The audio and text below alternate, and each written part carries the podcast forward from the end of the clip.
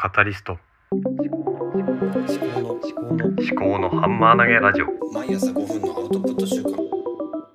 考のハンマー投げラジオ。思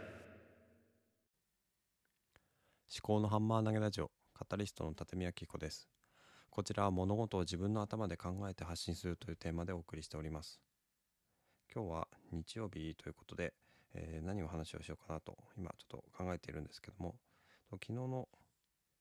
スタンド FM で髪を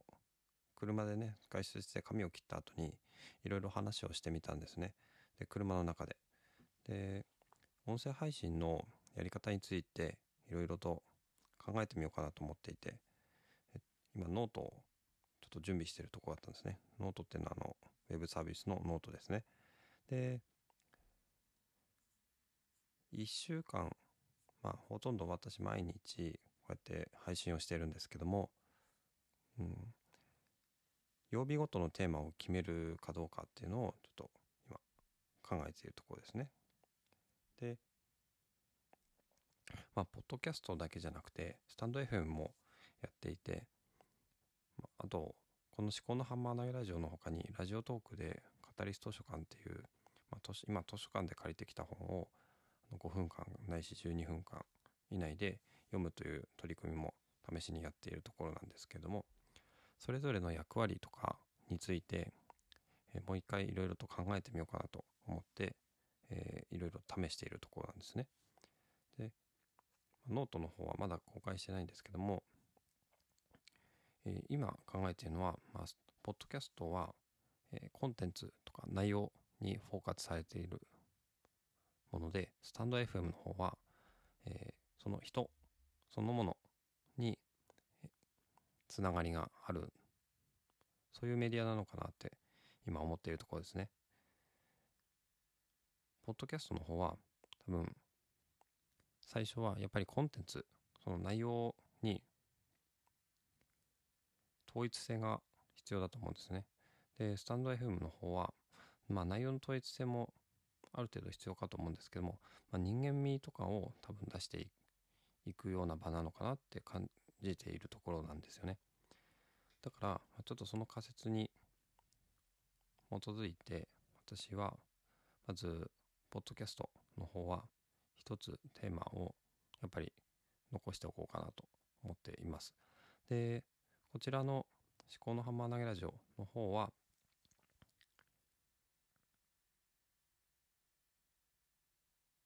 えーこの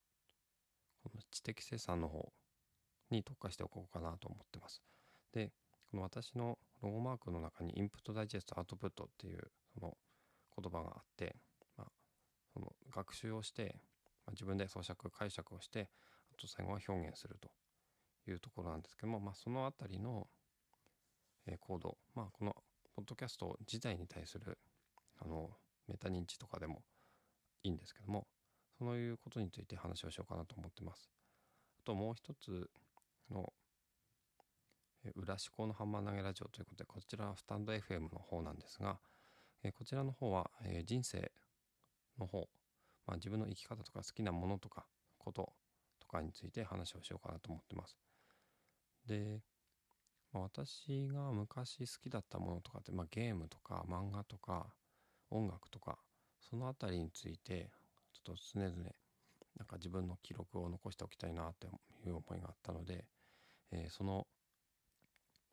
記録としてちょっとやってみようかなと思ってますね。はい。あと、ポッドキャストとしてはカタリスト図書館、えー読書。あ、先ほどのスタンド FM の部分はこのロゴマークの You Only Live Once ということで、まあ人生二度なしということで、この人生で、えー感じたこととか、やりたいこととか、そういう話をしようかなと、なんとなく思っているということですね。で、3つ目のカタリスト図書館っていうのは、まあ、ロゴマークの真ん中にある本ですね。読書の、まあ、記録として自分が何を感じたとか、まあ、図書館の本を5分10分で全部読めるわけはないので何か一つだけ学びを得たりとか、まあ、その本のタイトルとかから触発されて何を感じたのかとかそういうことをねあの話をしてみようと思っているところですね。ではツイッターで、えーのやり取りについて振り返ってみたいと思います。ツイッターの方は、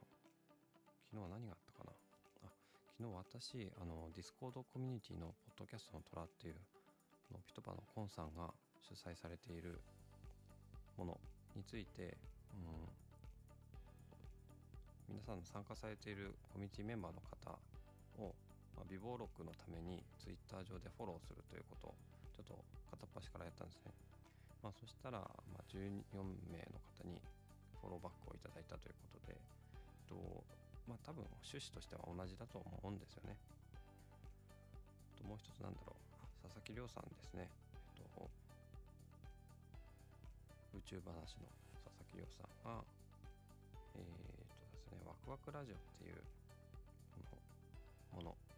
私がなんだろう、あ、ポッドキャストミーティングで見つ見つけた、あの、ワクワクラジオっていうポッドキャストをちらーっと見ていたら、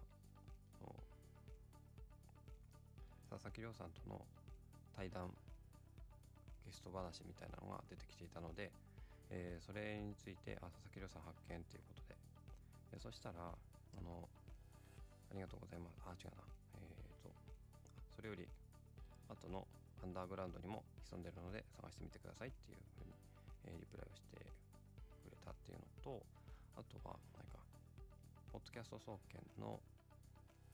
えー、佐々木亮さんがあの NFT 音声 NFT の話を白田さんとしていることについてツイッターで私が白田さんがすごく楽しそうっていうふうにあのツイートしたらあのいいのツイートでゲストに行ってよかったと本気で思える感想をいただきました。ゲストの出会いがあるということでですね、えー、これからももっと引き出しますということで、まあ、私もツイートのしがいがあるそんなやり取りでしたね。はい。ということで、まあ、ツイッターっていうのはなんだろうな、まあ、個人がこうやってつつましくやっていく分には、うん、いろんな人とつながれる。まあ、それバーチャルなんで本当につながってるかっていうのはわかんないですけども、あの、そういうツールとしていいのかなって思いましたね。はい。じゃあ、今日はこんなところで